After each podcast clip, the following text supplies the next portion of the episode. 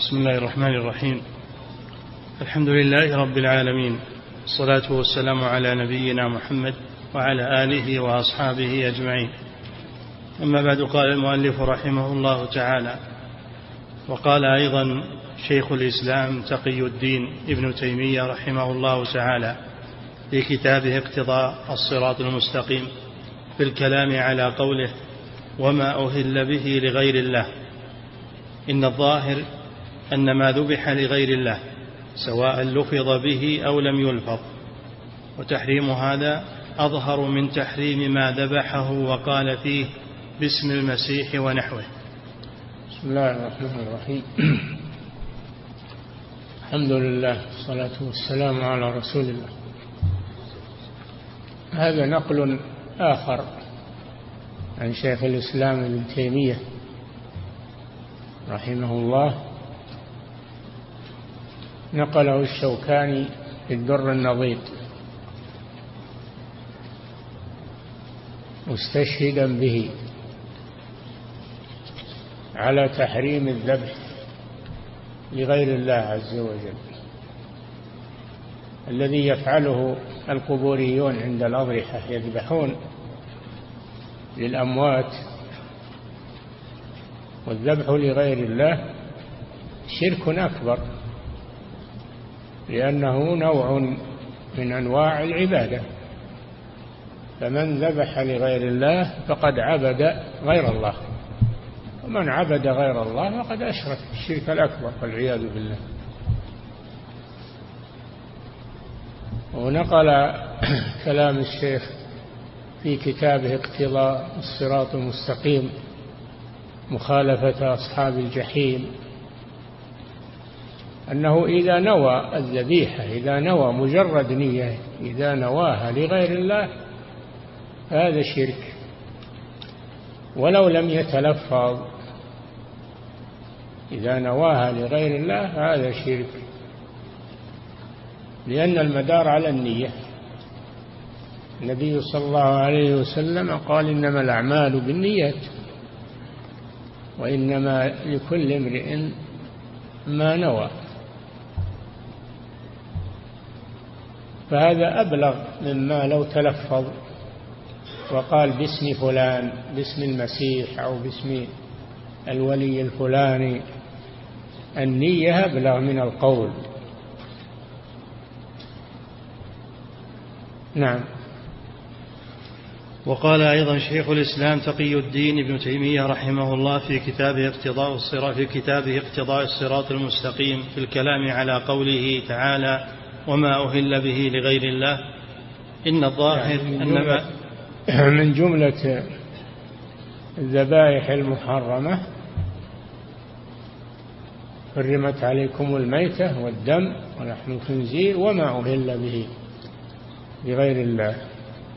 والإهلال رفع الصوت أي ما سمي عليه اسم غير الله كاسم المسيح أو اسم عبد القادر أو اسم علي بن أبي طالب أو ما أشبه ذلك فهذا يكون شركا أكبر لأنه أهل به لغير الله. نعم. في الكلام على قوله تعالى وما أهل به لغير الله. إن الظاهر أن ما ذبح لغير الله سواء لفظ به أو لم يلفظ. وتحريم هذا أظهر من تحريم ما ذبحه النصراني للحم وقال فيه باسم المسيح ونحوه. النصراني لو ذبح للحم ما هو للعبادة لكن سمى غير الله على ذبيحة اللحم هذا حرام لأنه مما أهل به لغير الله يشمله النهي. نعم. وتحريم هذا أظهر من تحريم ما ذبحه النصراني للحم وقال فيه باسم المسيح ونحوه. نعم. كما كما أن ما ذبحناه متقربين به إلى الله كان أزكى مما ذبحناه للحم وقلنا عليه بسم الله. نعم. الذبح لأجل العبادة هذا توحيد. فإذا ذبح تقربا إلى الله ذبحت الذبيحة تقربا إلى الله وللتصدق بلحمها. هذه قربة عظيمة وعبادة عظيمة. صل لربك وانحر. إن صلاتي ونسكي ومحياي ومماتي لله رب العالمين. وكذلك ما ذبح ما ذبحناه لأجل اللحم لأجل أكل اللحمة فقط. وسمينا عليه اسم الله عز وجل. فهذا من الحلال أيضا لكنه دون الأول دون ما ذبح على وجه التقرب لله وذكر عليه اسم الله. نعم. فإن عبادة الله بالصلاة والنسك له. أعظم من الاستعانة باسمه في فواتح الأمور. نعم. والعبادة لغير الله أعظم من الاستعانة بغير الله. فلو ذبح لغير الله متقربا إليه لحرم وإن قال فيه بسم الله. كما نعم. قد من المدار على النية إذا ذبح لغير الله أو حرام ولو سمى عليه اسم الله فإنه حرام. نظرا للنية والقصد بذبحه. نعم. فلو ذبح لغير الله متقربا إليه لحرم وإن قال فيه بسم الله كما قد يفعله طائفة من, من منافقي هذه الأمة. نعم الذين يتظاهرون بالدين ويقولون بسم الله على الذبيحة وهم يقصدون بها غير الله. هذه حرام ولو سموا عليها اسم الله. نظرا للنية والقصد. نعم. كما قد يفعله طائفة من منافقي هذه الأمة وإن كان هؤلاء مرتدين لا تباح ذبيحتهم بحال لكن يجتمع في الذبيحة مانعان.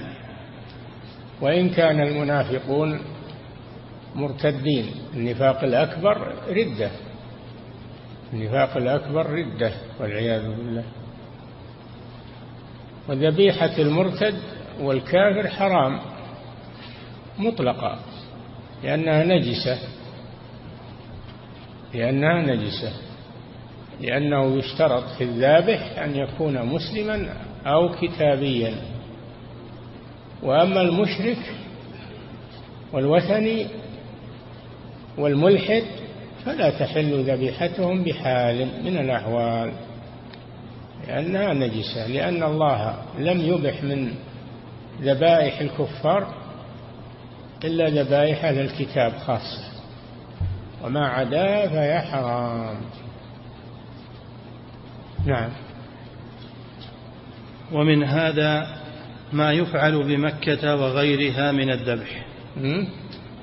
كما قد يفعل فلو ذبح لغير الله متقربا فلو ذبح لغير الله متقربا إليه لحرم وإن قال فيه بسم الله كما قد يفعله طائفة من منافقي هذه الأمة وإن كان هؤلاء مرتدين لا تباح ذبيحتهم بحال. هذا خلصنا منه. لكن يجتمع في الذبيحة مانعان ومن هذا مانعان أنها ذبيحة كافر وأنها أهل بها لغير الله. نعم.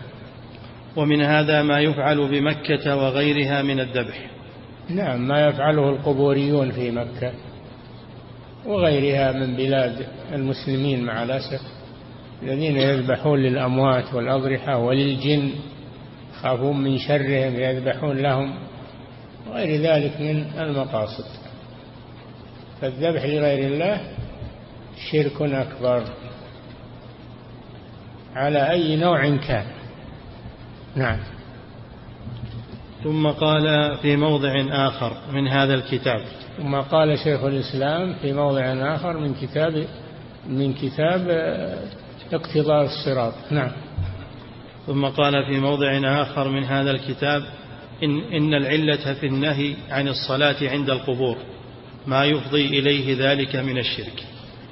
النهي عن الصلاة عند القبور ولو كان المصلي صلي لله. يصلي لله لكن لا يصلي عند القبر. ليه؟ لأن هذا وسيلة إلى الشرك. لأن الصلاة عند القبر وسيلة إلى الشرك. كذلك الدعاء. لا تدعو الله عند القبر لأن هذا وسيلة إلى الشرك إلى أن تدعو القبر فيما بعد. والإسلام جاء بسد الذرائع المفضية إلى الشرك. نعم. إن العلة في النهي عن الصلاة عند القبور ما يفضي إليه ذلك من الشرك. ذكر ذلك الإمام الشافعي رحمه الله تعالى وغيره. نعم. وكذلك الأئمة من أصحاب أحمد ومالك كأبي بكر الأكرم عللوا بهذه العلة. انتهى. انتهى النقل عن شيخ الإسلام ابن تيمية. نعم. وكلامه في هذا الباب واسع جدا وكذلك كلام غيره من أهل العلم. كلام الشيخ تقي الدين وكلام غيره في هذه المسألة واضح تحريم الذبح لغير الله. على أي صفة كان؟ وتحريم ذبائح الكفار والمشركين. ولو ذكروا عليها اسم الله نظرا لأنهم كما قال جل وعلا إنما المشركون نجس. فذبائحهم نجسة. نعم. وقد تكلم جماعة من أئمة أهل البيت رضوان الله عليهم ومن أتباعهم رحمهم الله في هذه المسألة بما يشفي ويكفي. يقول الشوكاني تكلم جماعة من أهل البيت يعني من الزيدية في اليمن. من الزيدية في اليمن يسمونهم أهل البيت لأنهم يقولون إنهم من قرابة الرسول صلى الله عليه وسلم فالله أعلم.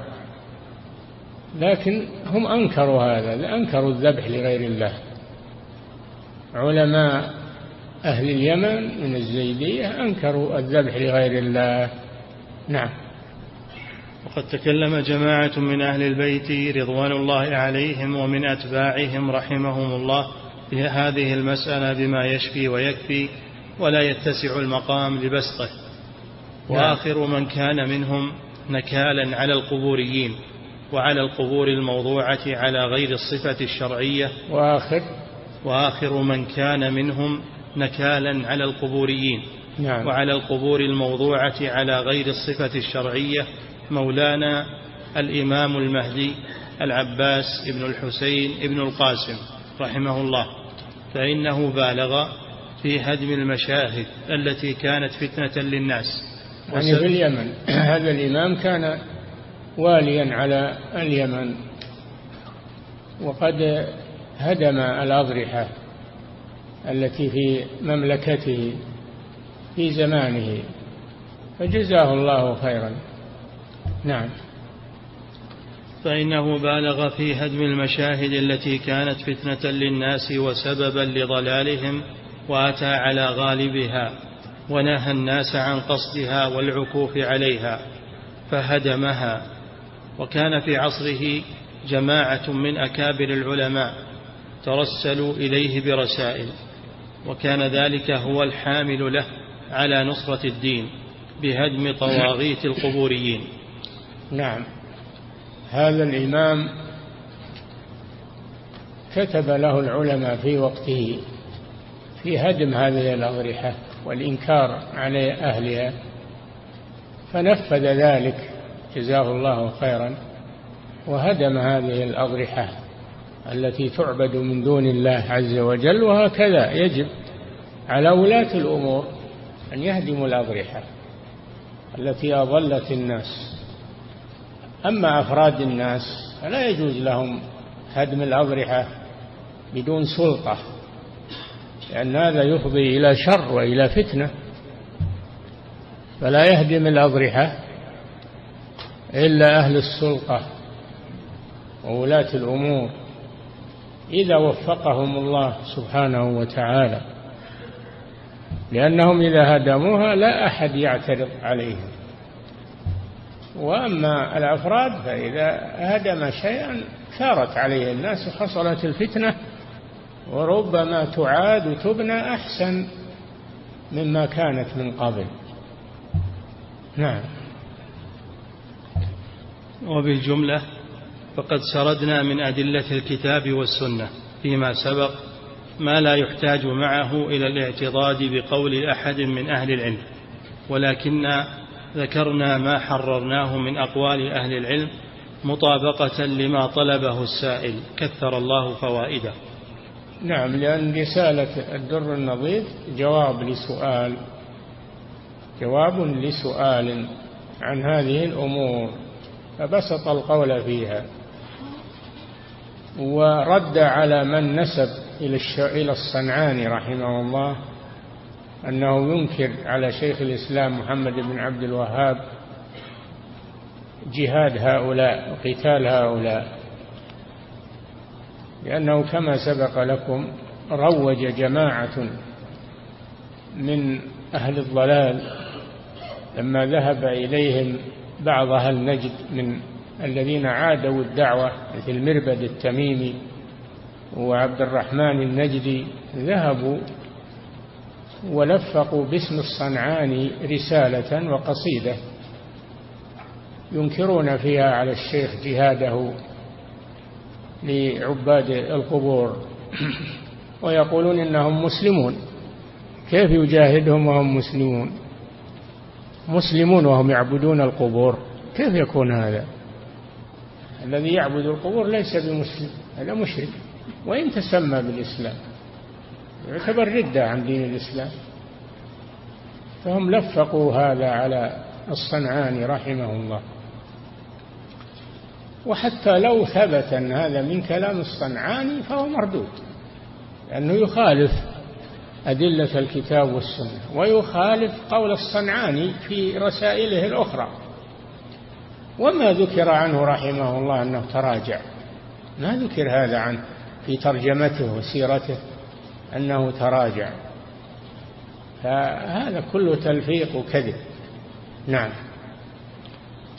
وبالجملة فإخلاص التوحيد هو الأمر الذي بعث الله لأجله رسله وأنزل به كتبه. وفي هذا الإجمال ما كما, يغني؟ كما قال جل وعلا وما أمروا إلا ليعبدوا الله مخلصين له الدين. ما هم يعبدوا الله؟ فقط بل يكونون مخلصين. يعني لا يشركون في العبادة وإلا فيه من يعبد الله من المشركين. لكن مع عبادته لله يعبد غيره. فالمشركون يعبدون الله ويعبدون معه غيره. فعبادتهم لله باطلة حابطة. ولهذا قال مخلصين له الدين ما اقتصر على قوله وما أمروا إلا ليعبدوا الله بل قال مخلصين لأن ما كل من عبد الله يكون مخلصا ومتجنبا للشرك بل يخلط بين هذا وهذا. مخلصين له الدين. فادعوا الله مخلصين له الدين. إلى غير ذلك. مما أمر الله فيه بالإخلاص في العبادة والإخلاص في الدين. نعم.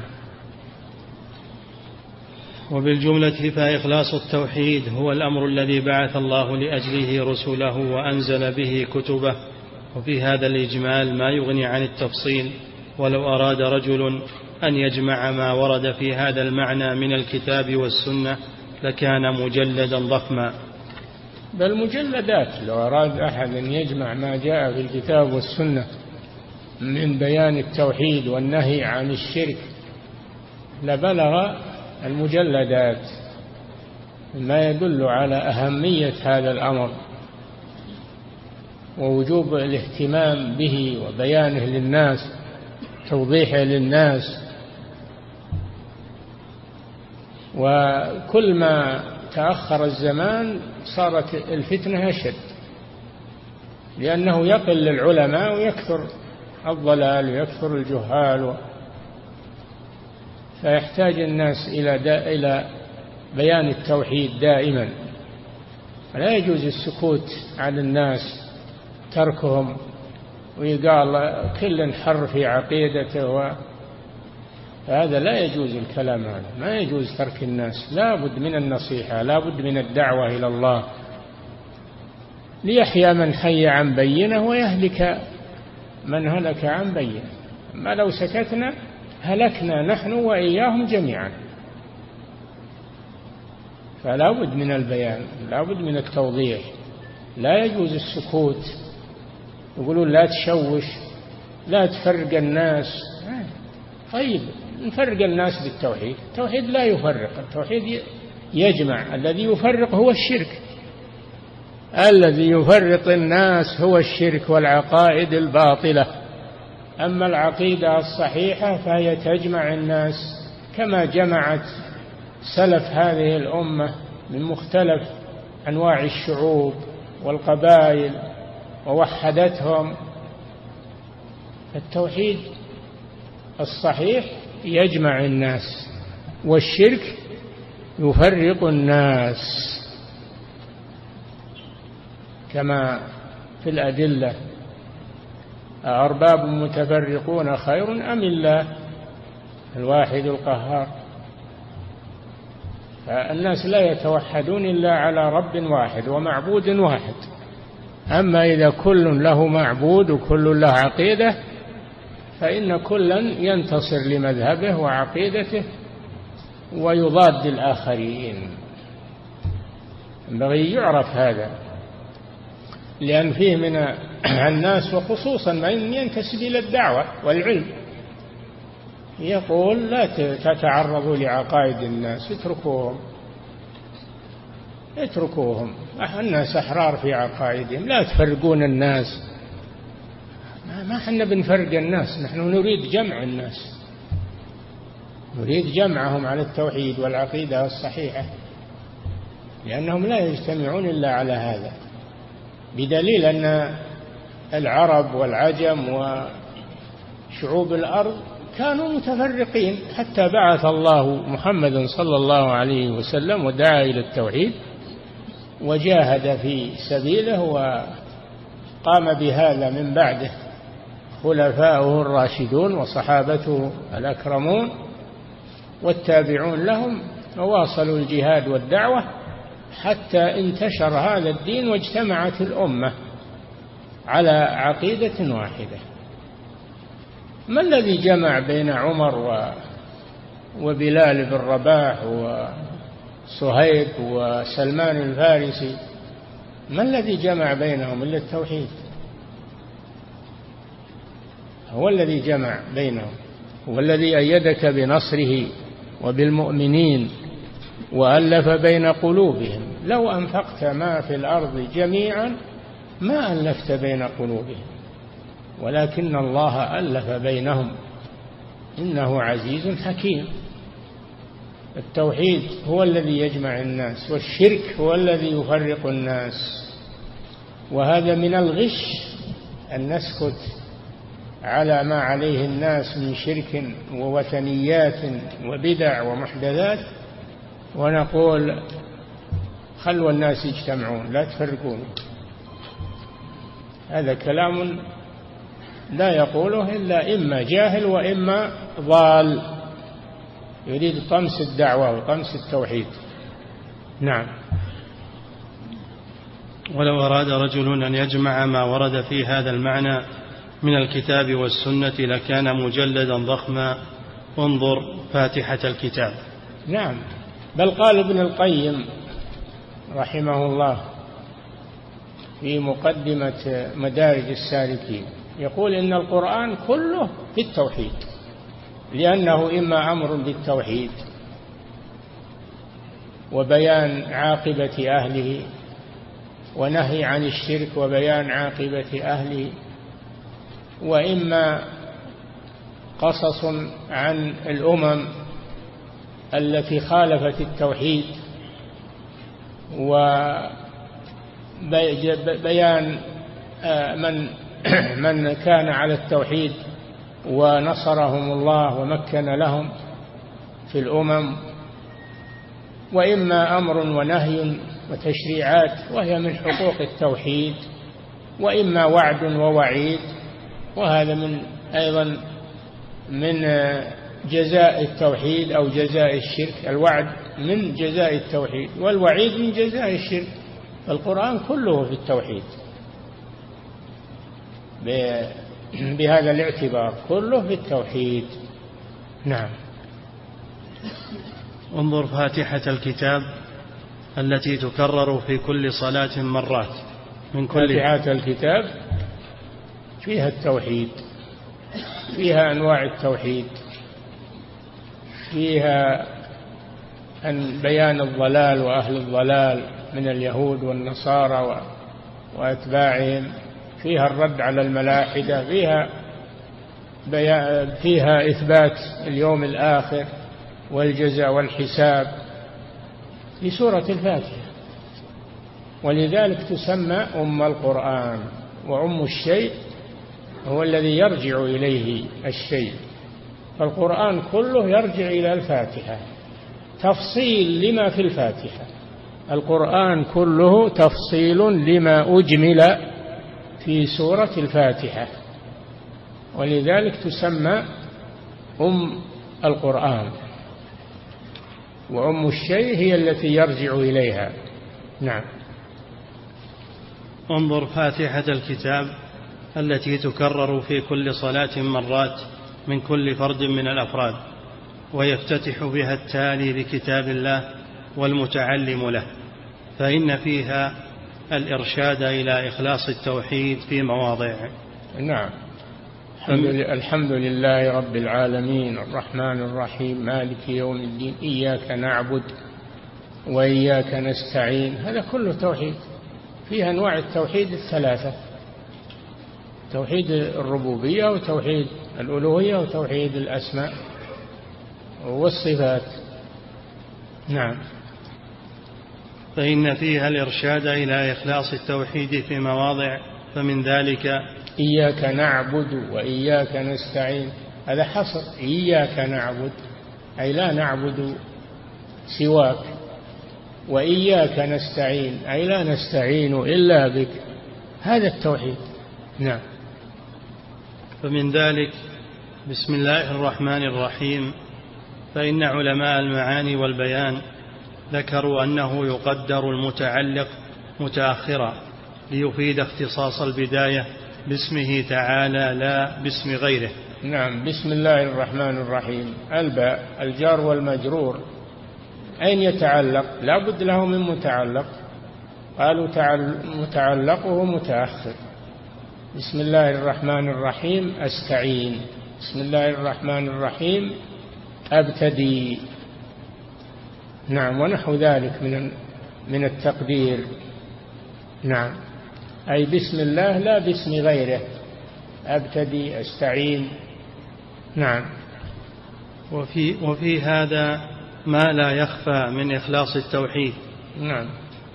ومنها في قوله الحمد لله رب العالمين فإن التعريف يفيد أن الحمد مقصور على الله. الحمد الحمد بالألف واللام. ما قال حمدا لله؟ قال الحمد وهذا للاستغراق أي جميع المحامد لله عز وجل. جميع المحامد لله. لا ليس لغيره شركة فيها. لأنه هو المنعم هو المنعم على عباده فهو الذي يستحق الحمد كله. نعم. ومنها في قوله الحمد لله رب العالمين فإن رب العالمين رب العالمين جمع عالم والعالم هو ما سوى الله عز وجل. والعالم ينقسم إلى عوالم عالم الجن عالم الإنس عالم الطير عالم الحيوان عالم آه، آه، بني آدم. عوالم كلها ربها واحد الذي خلقها واحد سبحانه وتعالى. هذا توحيد توحيد الربوبية رب العالمين. نعم. ومنها في قوله الحمد لله رب العالمين فإن التعريف يفيد أن الحمد مقصور على الله. نعم. واللام في لله تفيد اختصاص الحمد به. نعم اللام للملك والاختصاص. الحمد ملك لله عز وجل لله لله. اللام التي في أول الجلالة تفيد الاختصاص. أي لا, لا لغيره الحمد لا يستحقه إلا الله سبحانه وتعالى. نعم. واللام في لله تفيد اختصاص الحمد به ومقتضى هذا أنه لا حمد لغيره أصلا. نعم غيره لا يحمد على الإطلاق إنما يحمد على قدر ما يسدي من الخير أو من المعروف. وأما الحمد المطلق العام فهو لله عز وجل. نعم. ومقتضى هذا أنه لا حمد لغيره أصلا وما وقع منه لغيره فهو في حكم العدم. نعم.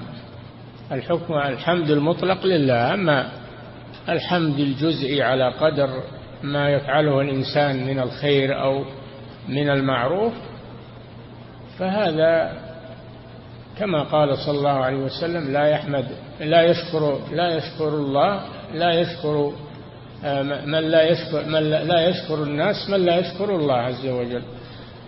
من لا يشكر الناس فإنه لا يشكر الله. نعم. وقد تقرر أن الحمد هو الثناء باللسان على الجميل الاختياري لقصد التعظيم فلا ثناء إلا عليه ولا الحمد, جم الحمد لا يكون إلا على الاختياري الجميل الاختياري. أما الجميل الخلقي هذا لا يحمد صاحبه. جميل الصورة جميل المنظر هذا لا يحمد. إنما يحمد على أفعاله على طيبه على كرمه على صلاحه هذا يحمد. أما يحمد الإنسان لأنه جميل أو لأنه حسن الخلقة لا ما يحمد على هذا. لكن يمدح يمكن يمدح يقال فلان جميل فلان هذا يسمى مدح ما يسمى حمد. فرق بين المدح والحمد. نعم. ولهذا يقول وأما الجميل وأما الجميل الذي لا صنع للإنسان فيه فالثناء به يسمى مدحا لا حمدا. نعم. وقد تقرر أن الحمد هو الثناء باللسان على الجميل الاختياري لقصد التعظيم. نعم. فلا ثناء إلا عليه ولا جميل إلا منه ولا تعظيم إلا له. لله سبحانه نعم. وفي هذا من إخلاص التوحيد ما ليس عليه مزيد. هذا كله في قوله الحمد لله رب العالمين. فكيف ببقية السورة؟ نعم. ومن تكلم عليها ابن القيم في أول مدارج السالكين على الفاتحة كلام جميل جدا. نعم. ومن ذلك قوله ومن ذلك قوله مالك يوم الدين أو ملك يوم الدين. مالك يوم الدين بالألف وفي قراءة ملك يوم الدين وفي قراءة ملك يوم الدين. نعم. والمعنى واحد في جميع القراءات أنه يوم القيامة لا ملك إلا لله. لمن الملك اليوم؟ إذا قامت القيامة يقول الله جل وعلا لمن الملك اليوم؟ ما أحد يدعي شيء. يسكتون كل العالم. ثم يجيب نفسه جل وعلا فيقول لله الواحد القهار. ففي يوم القيامة الملك لله وحده. أما في الدنيا هناك ملوك هناك رؤساء هناك أمراء لكن في الآخرة لا. ما هناك ملوك ولا هناك أمراء ولا هناك نعم. ومن ذلك قوله ملك مالك يوم الدين أو والدين المراد به الحساب.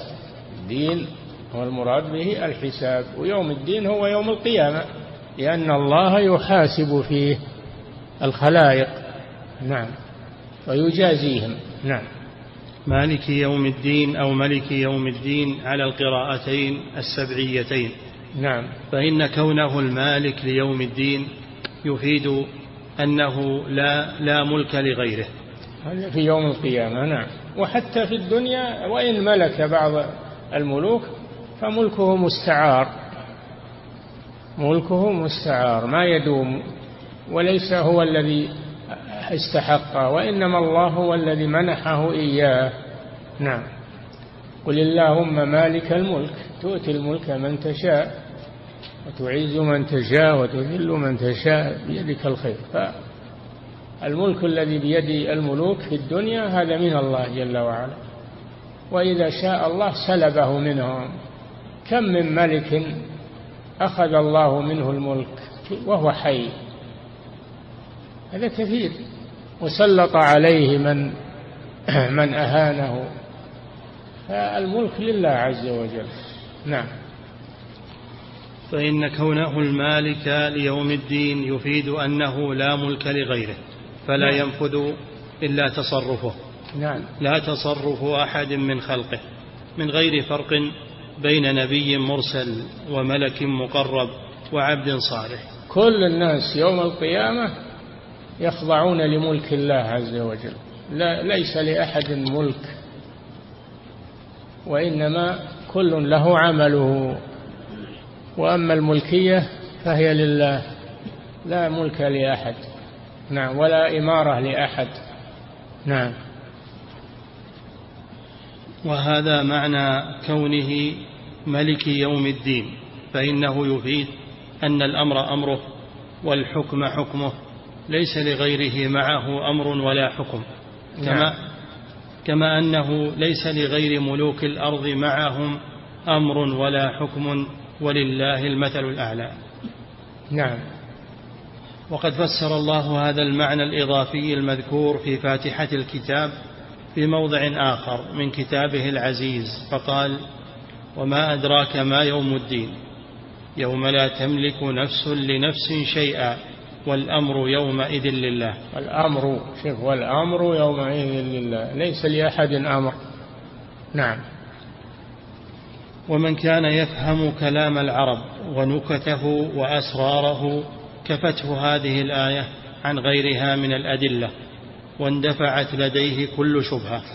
نعم ملك يوم الدين مالك يوم الدين. من فهمها اندفعت عنه كل شبهة وزال عنه كل إشكال.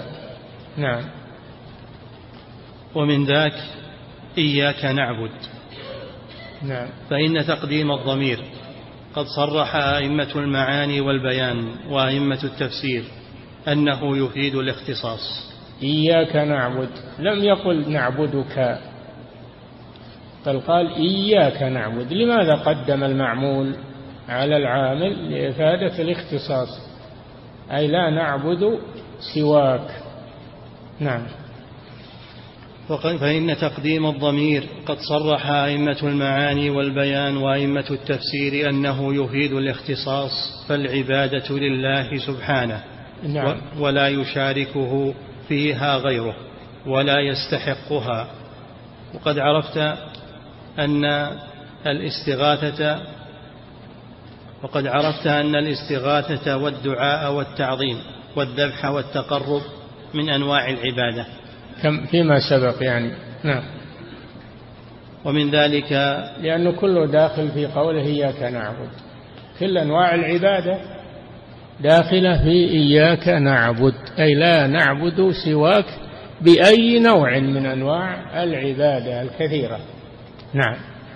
ومن ذلك قوله وإياك نستعين فإن تقديم الضمير ها هنا يفيد الاختصاص كما تقدم. أي لا نستعين إلا بك.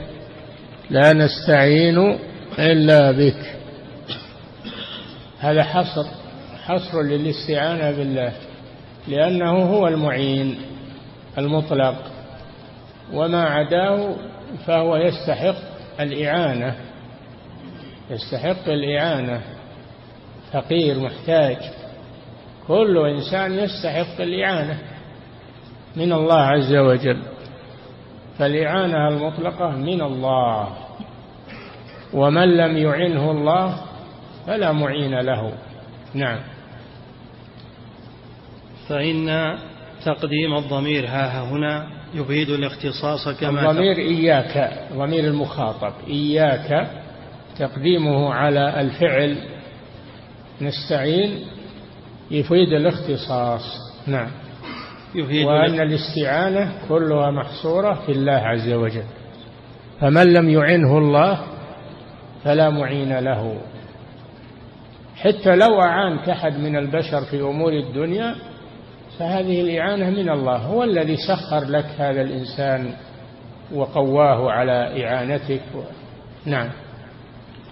يفيد الاختصاص كما تقدم وهو يقتضي ألا يشاركه غيره. في الاستعانة في الأمور التي لا يقدر عليها غيره. نعم الاستعانة والاستغاثة كما سبق لكم على نوعين.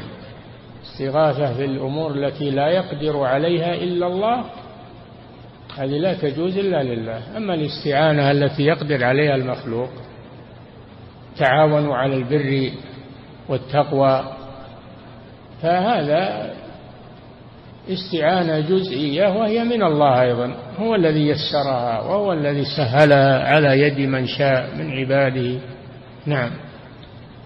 فهذه خمسة مواضع في فاتحة الكتاب يفيد كل منها إخلاص التوحيد. نعم. مع أن فاتحة الكتاب ليست إلا سبع آيات. نعم. فما ظنك بما في سائر الكتاب العزيز؟ في القرآن كله. وفاتحة الكتاب هي أم القرآن. كل القرآن تفصيل لفاتحة الكتاب. نعم. فذكرنا لهذه الخمسة المواضع في فاتحة الكتاب كالبرهان على ما ذكرناه. نعم. مع أن من أن من أن في الكتاب العزيز من ذلك ما يطول تعداده وتتعسر الإحاطة به. نعم.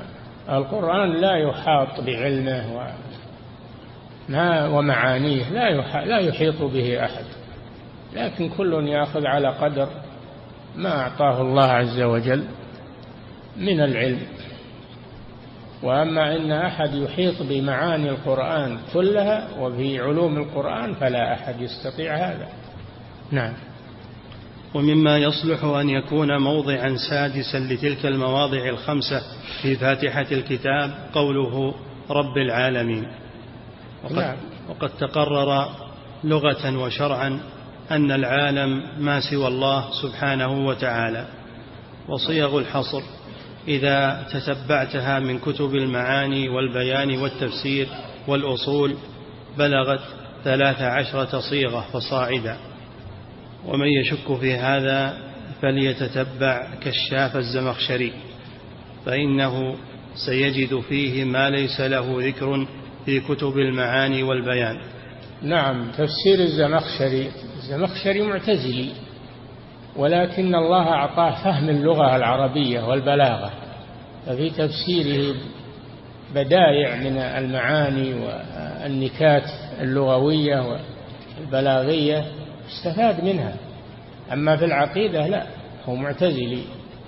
يؤول الصفات وهو على مذهب المعتزلة بل متحمس لمذهب المعتزلة. فلا يؤخذ عنه هذا إنما يؤخذ عنه البلاغة بلاغة القرآن ومعاني القرآن. نعم. ومن يشك في هذا فليتتبع كشاف الزمخشري فإنه سيجد فيه.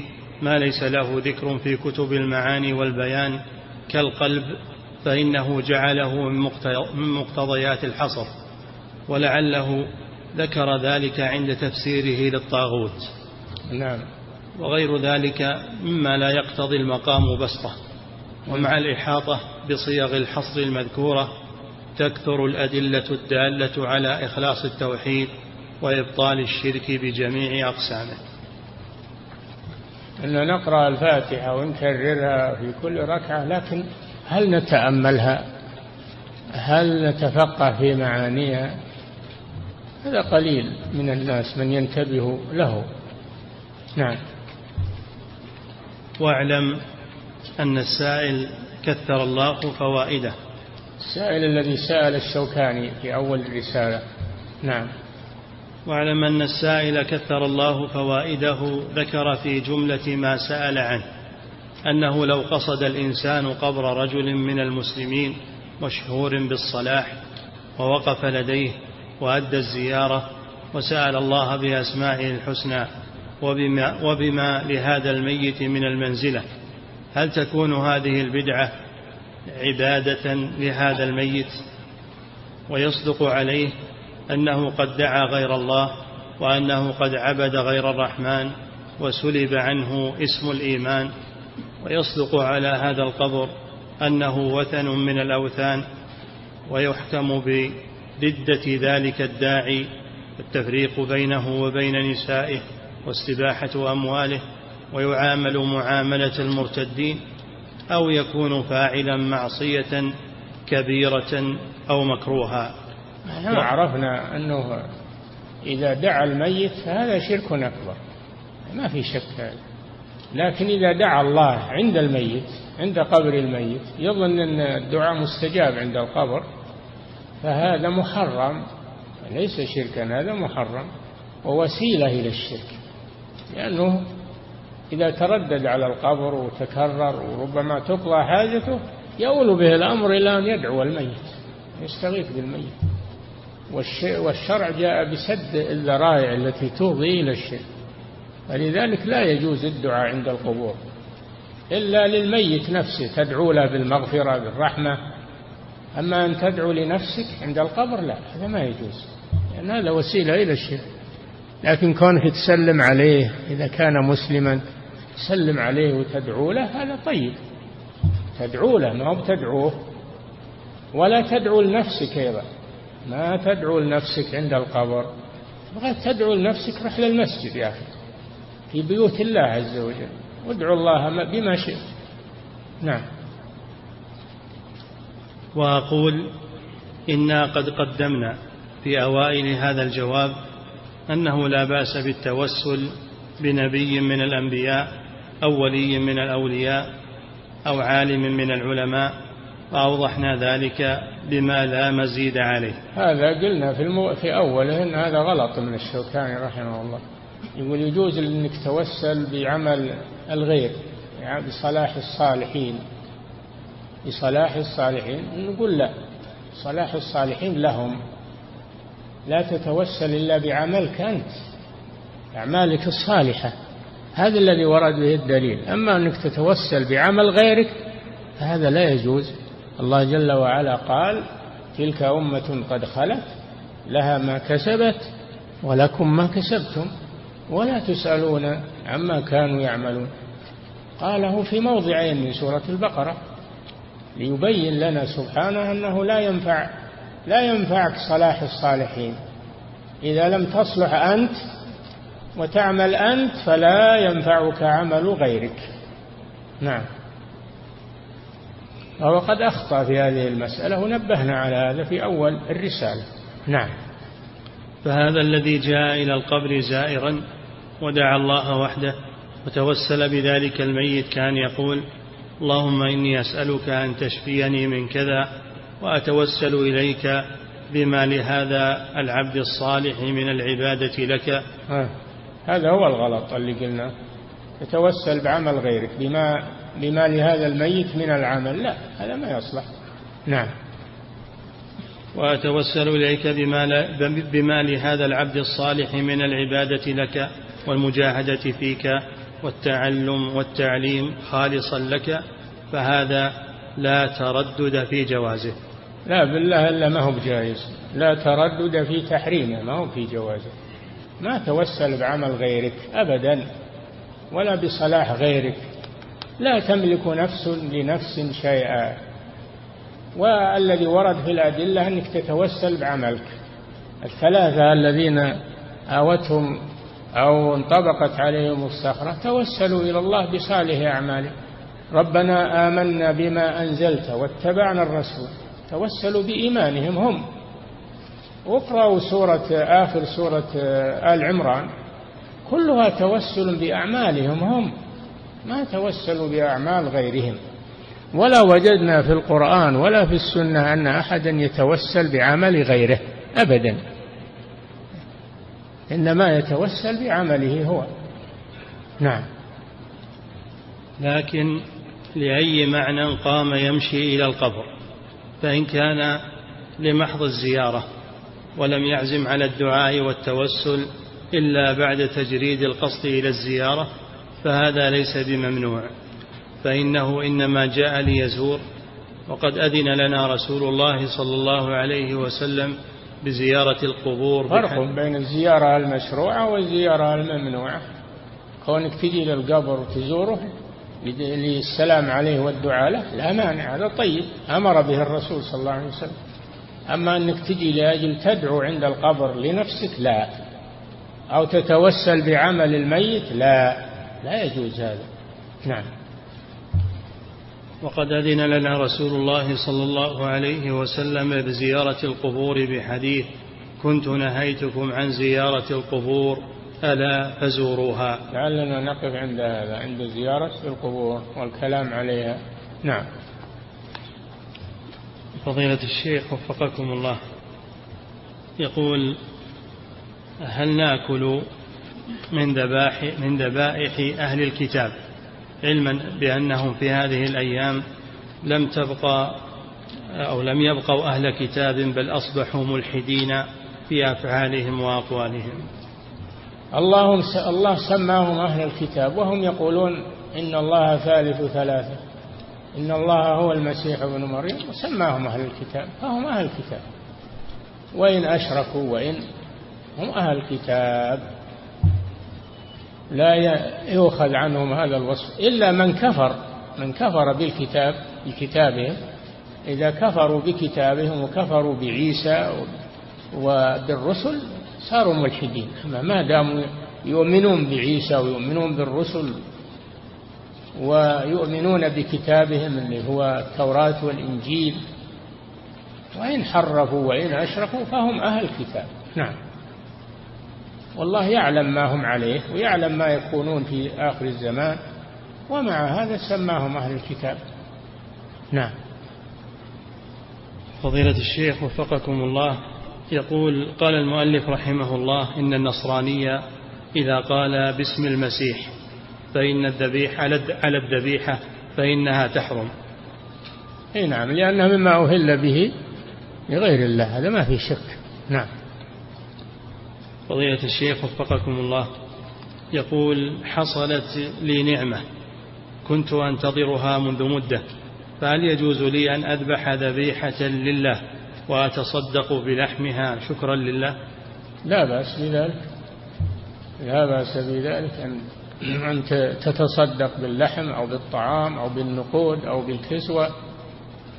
إذا تجدد لك نعمة أو حصل لك مال نعم. فضيلة الشيخ وفقكم الله هل الإشراك الذي يحصل بالذبح هو يحصل بالذبح نفسه أو أو بذكر اسم غير الله عليه؟ يحصل بالنية والقصد كما سبق وإذا صار معه لفظ باسم فلان فالأمر أشد أيضا. نعم. فضيلة الشيخ وفقكم الله يقول هل يجوز أكل الذبائح المجهولة والمستوردة ولا ندري هل ذكيت ذكاة شرعية أو لا. الأحوط للإنسان في هذا الزمان يعني حتى ما يجي من اليهود والنصارى ما هو بيذبح على الطريقة الشرعية. يذبح ذبحا آليا في المصانع والمكاين والماء الحار والصعق الكهربائي. لأنه ما يمكن يذبحون كل وحده على حدة بالذبح الشرعي. كميات هائلة يذبحونها باللحظة واحدة تقطع. فالأحوط للإنسان والأبرى لذمته لا يأكل من اللحوم المستوردة وإنما يأكل مما يذبح في البلد من الدواجن ومن الحيوانات. نعم. فضيلة الشيخ. وإذا كان في بلاد الكفار كالمبتعثين والجاليات فالمسلمون هناك ولله الحمد كونوا لهم مسالخ ومذابح خاصة يشري منهم يشري من المسلمين الذين هناك يبيعون اللحم ويذبحون. وما فيه بلد تقريبا في العالم إلا وفيه مسلمون ولله الحمد. نعم. فضيلة الشيخ وفقكم الله.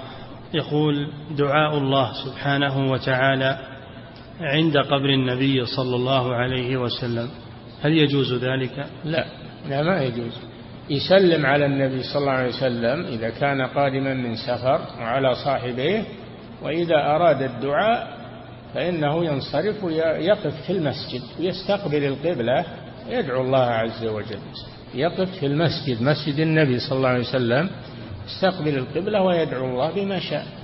فمحل الدعاء هو المسجد لا عند القبر. نعم. فضيلة الشيخ وفقكم الله. يقول هل الذي يذبح الذبائح عندما يموت الميت لأجل أن يأكل منها المعزون هل يجوز الأكل منها؟ هذا تعزية أصلا بهذه الكيفية وهذا التجمع وهذه الأيام وهذا من التأبين أصبح من التأبين الذي يفعل في البلاد الأخرى. هذا يجب, يجب تركه يجب تركه. والتعزية ما ما هو لازم اجتماع ولا هو لازم ذبائح ولا هو تعزية كلام دعاء تقوله للمصاب وتمشي. نعم. فضيلة الشيخ وفقكم الله يقول لو ذبح لغير الله أو لو ذبح لغير الله وهو مسلم وأهدى منها لرجل آخر هل يجوز للمهدى إليه أن يأكل منها؟ لو؟ لو ذبح لغير الله وهو لا يجوز. إذا عرفت إن إنها مذبوحة لغير الله فلا يجوز لك تقبل الهدية ولا تأكلها. إن حرام ميتة. نعم. فضيلة الشيخ وفقكم الله يقول إذا ذبح لله سبحانه لكن لم يتلفظ بالتسمية فما حكم ذلك؟ إن كان تعمد ترك التسمية فبعض العلماء يقول لا تحل ذبيحته لأنه تعمد ترك التسمية وإن نسي ذبيحته صحيحة حلال لا بأس لأنه يعفى عن النسيان. نعم.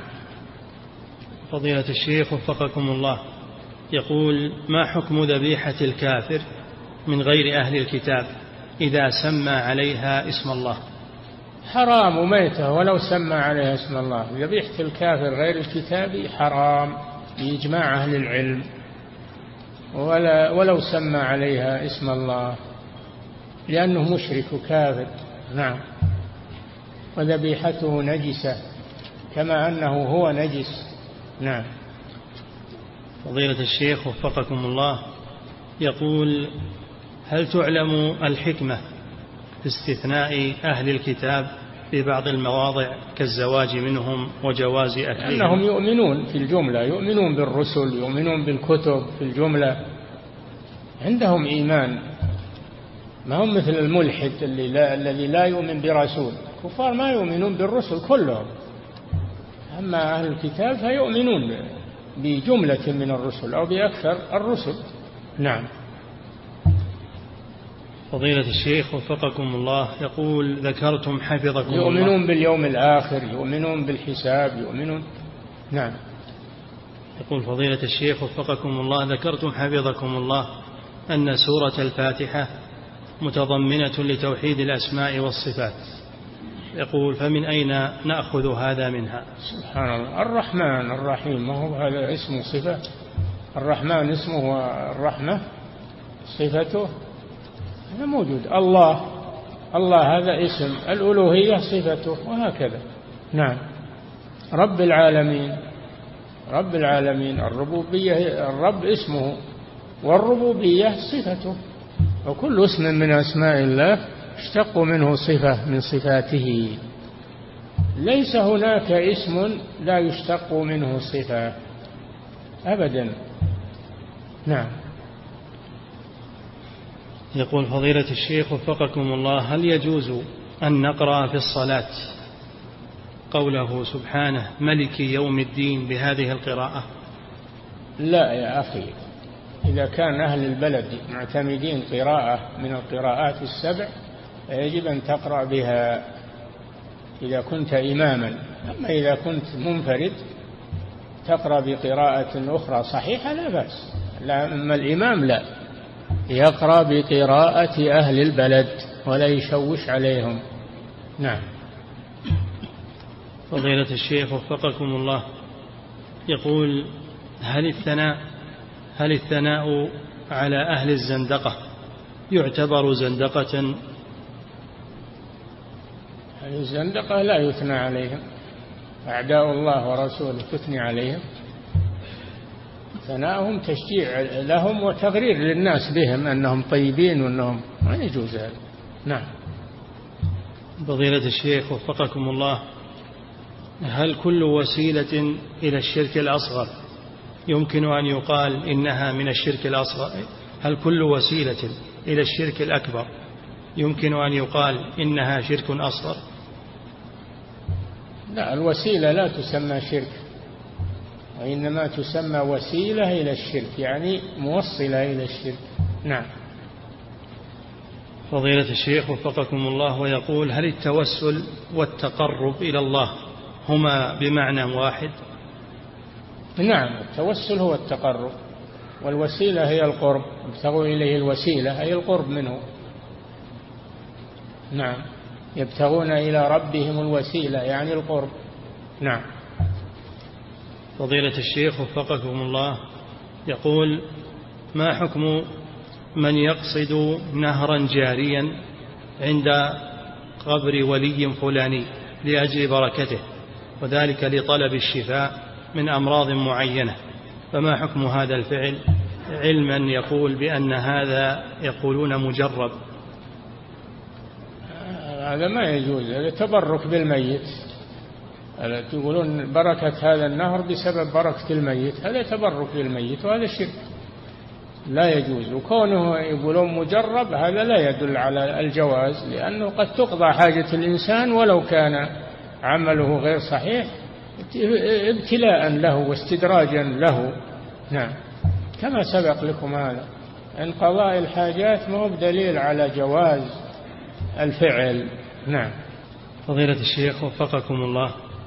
يقول السائل أعمل في مكتب للدعوة وتوعية الجاليات وننظم في كل عام دورة علمية ندرس فيها كتب العقيدة والفقه والتفسير. ولكن هذا العام اقترح علينا بعض الدعاة ألا ندرس العقيدة بحجة أنها أصبحت واضحة ومكررة حيث تدرس لنفس الطلاب منذ ثمان سنوات. ووافق اتركوا هذا هذا هذا من دعاة الضلال. الذين يريدون طمس العقيدة ويريدون إماتة العقيدة هذا من دعاة الضلال. لا تتركونه معكم في الجمعية. أبعدوه عنكم. نعم. فضيلة الشيخ وفقكم الله. يقول السائل نرى بعض الناس عند زيارة القبور يجلس طويلا ويرفع يديه بالدعاء للميت ولنفسه فهل ننكر عليهم؟ نعم لنفسه لا ما يجوز. أما الدعاء للميت ما في بس نعم. فضيلة الشيخ وفقكم الله يقول يحتج من يدعو لنفسه عند القبر بما ورد اللهم اغفر لنا ولهم ولا تفتنا بعدهم فيقول هذا دعاء هذا في الصلاة على الجنازة يا أخي الدعاء لا ما هو عند زيارة القبر هذا دعاء الصلاة على الجنازة. نعم. فضيلة الشيخ وفقكم الله. يقول هل يعلم الميت بزيارة الناس له وهل يرد عليهم السلام؟ هل ورد في ذلك شيء؟ الله أعلم. لا نقول في أمور الآخرة وأمور البرزخ إلا ما ثبت بالدليل. الله أعلم. هذا من علم الغيب. أنت سلم وزر الميت وادع له وأما أنه يعلم بك أو يرد عليك هذا الله أعلم. نعم. فضيلة الشيخ وفقكم الله يقول هل يجوز إطلاق لفظ مولانا على العلماء والمشايخ؟ يعني محبوبنا مولانا معناه محبوبنا من الولاية وهي المحبة. نعم. لا بس نعم. فضيلة الشيخ وفقكم الله يقول إذا كان عندي عامل نصراني وقام بذبح الذبيحة لي من أجل اللحم فهل يجوز أن أكل منها؟ لا لا تأكل منها. نعم إيش يقول؟ إذا كان عندي عامل نصراني نصراني نعم. نعم وقام بذبح الذبيحة لي من أجل اللحم فهل يجوز لي أن أكل منها؟ ذبيحة نصراني إذا ذبح على الطريقة الشرعية فلا بأس. الله أباح لنا ذبائح من الكتاب. نعم. فضيلة الشيخ وفقكم الله. يقول السائل أنا شاب من بلاد السنغال. ولله الحمد حفظت القرآن واستقمت على مذهب أهل السنة والجماعة. الحمد لله. ووالدي تيجاني صوفي. وهذه الأيام يضغط علي ويهددني أن أخرج من مذهب أهل السنة إلى التيجانية وأخذ جواز سفري وقال لي ابحث عن والد آخر غيري ما دمت أنت على هذا الطريق. وأوصى أهلي من أم وأهل بيت أنه لو مات في هذه الأيام فإنه فإن ذلك بسببي ولما أنا عليه فما نصيحتكم وفقكم الله لي في هذا الأمر. لا تنس قوله تعالى وإن جاهداك على أن تشرك بي ما ليس لك به علم فلا تطعهما. وصاحبهما في الدنيا معروفة أحسن إليه وبر به لكن لا تطيعه في معصية الله وفي الكفر وفي الشرك والتيجانية. لا تطيعه في هذا مهما كان الأمر. نعم. فضيلة الشيخ وفقكم الله يقول ما حكم قول القائل في الدعاء وفقك الله إن شاء الله. وإذا كانت غير لا حاجة إلى قول إن شاء الله. وفقك الله يكفي. لأن النبي صلى الله عليه وسلم نهى عن الاستثناء في الدعاء أن يقول اللهم اغفر لي إن شئت اللهم ارحمني إن شئت. لا يستثني بل يقول اللهم اغفر لي اللهم ارحمني. نعم. فضيلة الشيخ وفقكم الله يقول عندنا رئيس قسم للغة الإنجليزية أجبر المدرسين على أن يلبسوا اللباس الغربي اقتداء باللغة التي يدرسونها. يقول فهل يطاع في ذلك؟ ما لكم مدير ولا لكم إدارة؟ كيف يتصرف هذا؟ ما يجوز تسكتون عليه. ما يجوز يتصرف هذا التصرف في المدرسة. نعم. فضيلة الشيخ وفقكم الله يقول نحن نسكن في غير هذه البلاد ووالدتي ذهبت إلى ملجأ الأيتام تريد أن تأخذ طفلة منهم نسكن. في غير هذه البلاد. نعم. ووالدتي ذهبت إلى ملجأ للأيتام تريد أن تأخذ طفلة منهم لتقوم بكفالتها وتربيتها والإحسان إليها. سؤاله هل على والدتي شيء في ذلك؟ لا هذا شيء طيب. إذا أرادت أن تربي طفلا ليس له أحد تحسن إليه وتنشيه على الطاعة وعلى الإسلام هذا شيء طيب. هذا من الإحسان إلى الأيتام. نعم. فضيلة الشيخ وفقكم الله.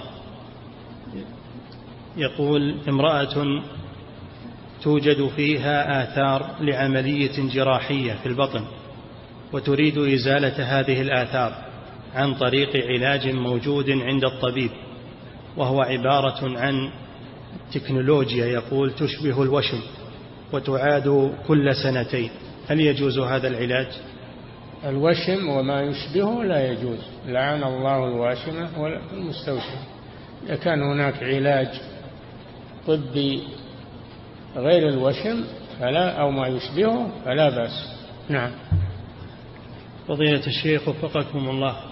يقول ما حكم إنشاء الجمعيات الخيرية التي تدعو إلى التوحيد وإعانة الدعاة عليه وبناء المساجد علما بأنها تنشأ بتصريح من تلك الدولة؟ ما يخالف. إذا كانت تعمل الخير وتنشر ولو كانت بتصريح من الدولة. الدولة إذا أذنت لك في الخير فاعمل الخير. ولو كانت الدولة كافرة إذا أذنت لك في الخير ويعني أعانتك على فعل الخير من غير ما شرط يضر بدينك لا بأس. نعم. فضيلة الشيخ وفقكم الله. يقول السائل كنت في الطائرة وأردت أن أحرم عند مروري بالميقات. أو عند محاذاة الميقات ولكن لم أجد إزاري فاستعملت البطانية التي تعطى لنا في الطائرة. فهل فعلي هذا صحيح؟ إذا أذنوا في هذا إذا أذن أصحاب الطائرة أصحاب البطانية أذنوا بهذا فلا بأس. نعم. تتجرد من المخيط وتلف روحك بالبطانية. إذا أذنوا في هذا لا بأس. استأذنهم. نعم. فضيلة الشيخ وفقكم الله يقول هل يجوز كتابة آيات من القرآن ووضعها في ماء وزعفران ثم شربها؟ لا بأس بذلك. هذا من الرقية ورخص فيه السلف كالإمام أحمد وغيره لأنه من الرقية بالقرآن. نعم. فضيلة الشيخ وفقكم الله يقول إمام صلى بالناس العشاء فقام إلى خامسة فقام معه بعض المأمومين فمن فاتته ركعة وقام مع الإمام هل يسلم معه لأنه يكون قد صلى أربعا أم عليه أن يضيف أخرى؟ لا يعتد بالزائدة. الزائدة إذا علم أنها زائدة لا يعتد بها. يأتي بركعة بعد ما يسلم الإمام. نعم. فضيلة الشيخ وفقكم الله. يقول السائل لي ابن عمره أربع سنوات ونصف. وأعلمه القرآن في البيت لكنه لا يحفظ. سؤاله هل يجوز لي أن أجلده جلدا غير مبرح وهو أربع سنوات. ونصف. نعم. ما هذا ما ما يعرف التعليم. ما إذا إذا بلغ سن التمييز يعني سبع سنوات. علمه أما أربع سنوات ونصف أربع سنوات هذا تعذيب له ولا يستفيد. نعم. فضيلة الشيخ وفقكم الله يقول هل رفع المأمومين لأصواتهم بالتأمين عند دعاء الإمام يوم الجمعة هل يعتبر من اللغو المنهي عنه؟ لا إذا بدأ الدعاء يجوز للمأمومين أنهم يأمنون على تحريم الكلام في الخطبة ينتهي عند بداية الدعاء. نعم. فضيلة الشيخ وفقكم الله يقول هل يجوز ترك الزوجة والسفر لمدة أكثر من ستة أشهر لطلب الرزق؟ إذا كان محتاج إلى السفر لطلب الرزق له ولها فلا بأس بذلك. لا بأس بذلك. إلا إذا كان عليها ضرر فبإمكانه يأتي بعض الأيام أو بعض الشهر ويرجع العمل. اليوم الحمد لله وسائل النقل السريعة متوفرة. هم مثل من أول. نعم. فضيلة الشيخ وفقكم الله يقول هل هل هناك فرق بين الكفر الأكبر والشرك الأكبر؟ نعم. هل هناك فرق بين الكفر الأكبر والشرك الأكبر؟ الكفر الأكبر الإلحاد يعني لا يعترف بالله عز وجل. أما الشرك فهو يعترف بالله لكن يشرك معه غيره. هذه فرق كل كل شرك فهو كفر وليس كل كفر, كفر شركا. بينهما عموم وخصوص مطلق. نعم. فضيلة الشيخ وفقكم الله يقول إذا لم يستطع الإنسان أن يأكل بيده اليمنى فهل له أن يأكل بالأخرى؟ نعم لا بأس. إذا كان ما يستطيع يأكل باليمنى فيأكل باليد اليسرى. لا بأس بذلك. نعم. فضيلة الشيخ وفقكم الله. يقول إذا قال البائع للمشتري أنا لا أتحمل أي عيب في السلعة ثم ظهر فيها عيب لا يعلمه البائع فهل للمشتري أن يردها أي نعم. لا بد يعين العيب. يقول ترى فيها عيب كذا أما مجمل كذا يقول ما تحمل أي عيب ما ما يبرأ بهذا. ما يبرأ بهذا. لكن لا عين العيب قال ترى فيها العيب الفلاني ودخل المشتري على بصيرة فليس له أن يردها نعم. فضيلة الشيخ وفقكم الله يقول متى يكون السجود للسهو قبل السلام؟ ومتى يكون بعده؟ وهل يجوز هذا وهذا؟ يجوز هذا وهذا. يجوز أن يكون كله قبل السلام أو يكون كله بعد السلام. أما الأفضل إن كان عن نقص في الصلاة فإنه يكون قبل السلام. أما إن كان عن زيادة في الصلاة سهوا فالأفضل أن يكون بعد السلام. نعم. انتهى الله تعالى أعلم وصلى الله وسلم على نبينا محمد.